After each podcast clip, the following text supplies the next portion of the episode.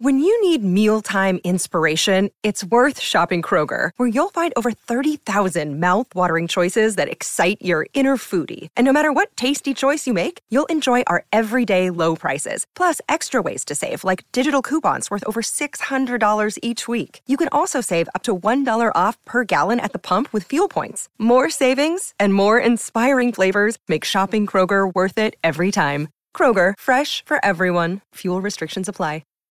En mayo de 1979, la ciudad de Los Ángeles se vio sacudida por graves disturbios raciales.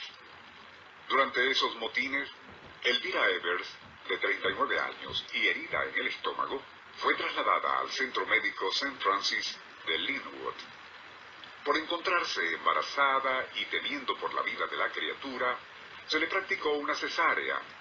Y fue entonces cuando los cirujanos comprobaron que la recién nacida tenía una bala alojada en el codo, hecho que mereció titulares de primera plana y tendría un antecedente aún más curioso e incluso con ribetes paranormales.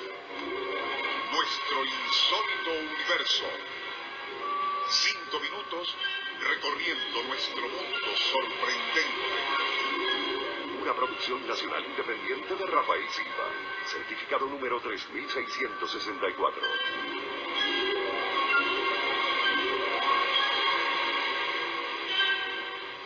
Un bebé nacido en Bélgica a mediados de 1987 siempre experimentó problemas. Peso por debajo de lo normal y trastornos cardíacos que se agravaron a tal punto que se hizo necesario recurrir a la cirugía. Debido a su corta edad y a los riesgos que una intervención coronaria conlleva para alguien de solo 10 meses, el doctor André Menot, de la Clínica Estatal de Bruselas, advirtió a los padres que no albergaran muchas esperanzas. La operación tuvo lugar el 21 de septiembre de 1987, y la primera sorpresa para el equipo de médicos estuvo en que no encontraron anormalidades en el corazón, arterias coronarias o ventrículos, con la única excepción de un cuerpo extraño alojado en la aorta. De forma esférica, obstruía la circulación y fue de inmediato removido, logrando mejorar casi de inmediato el estado físico y función cardíaca del bebé. Al principio, tanto el doctor Menot como sus colegas presumieron que la obstrucción de casi 1,5 centímetros era una acumulación de calcio, pero al ser limpiada y sometida a exámenes de laboratorio, resultó ser metálica.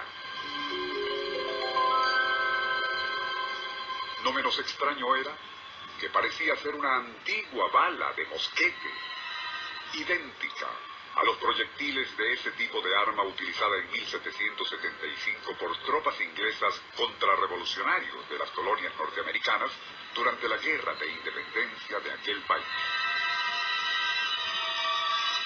Pero, y de ser cierto eso, ¿cómo había ido a parar al cuerpo de un recién nacido en Bélgica más de 200 años después?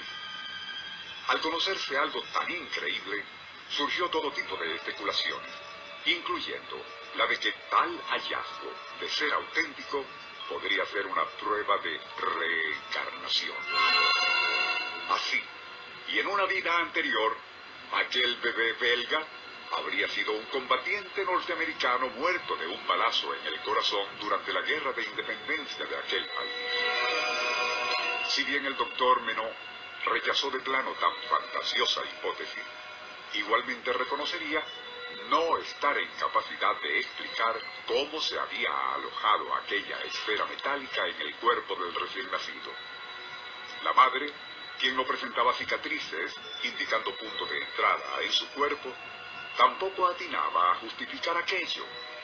El caso dio mucho de qué hablar y, que sepamos, nunca llegó a ser desmentido o explicado después que autoridades forenses en Bélgica avalaron los detalles que hoy hemos resumido.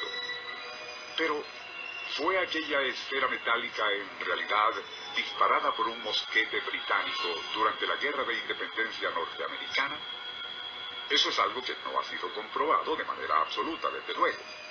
Pero aún así, El hecho concreto, aunque inexplicable, pues desafía toda lógica, es que sí fue extraído del cuerpo de un bebé en Bélgica un proyectil esferoide a mediados de 1987, comprobándose posteriormente que dicha bala había sido fabricada en Inglaterra 2 siglos antes. El enigma reside en cómo y por qué fue a parar al cuerpo del pequeño.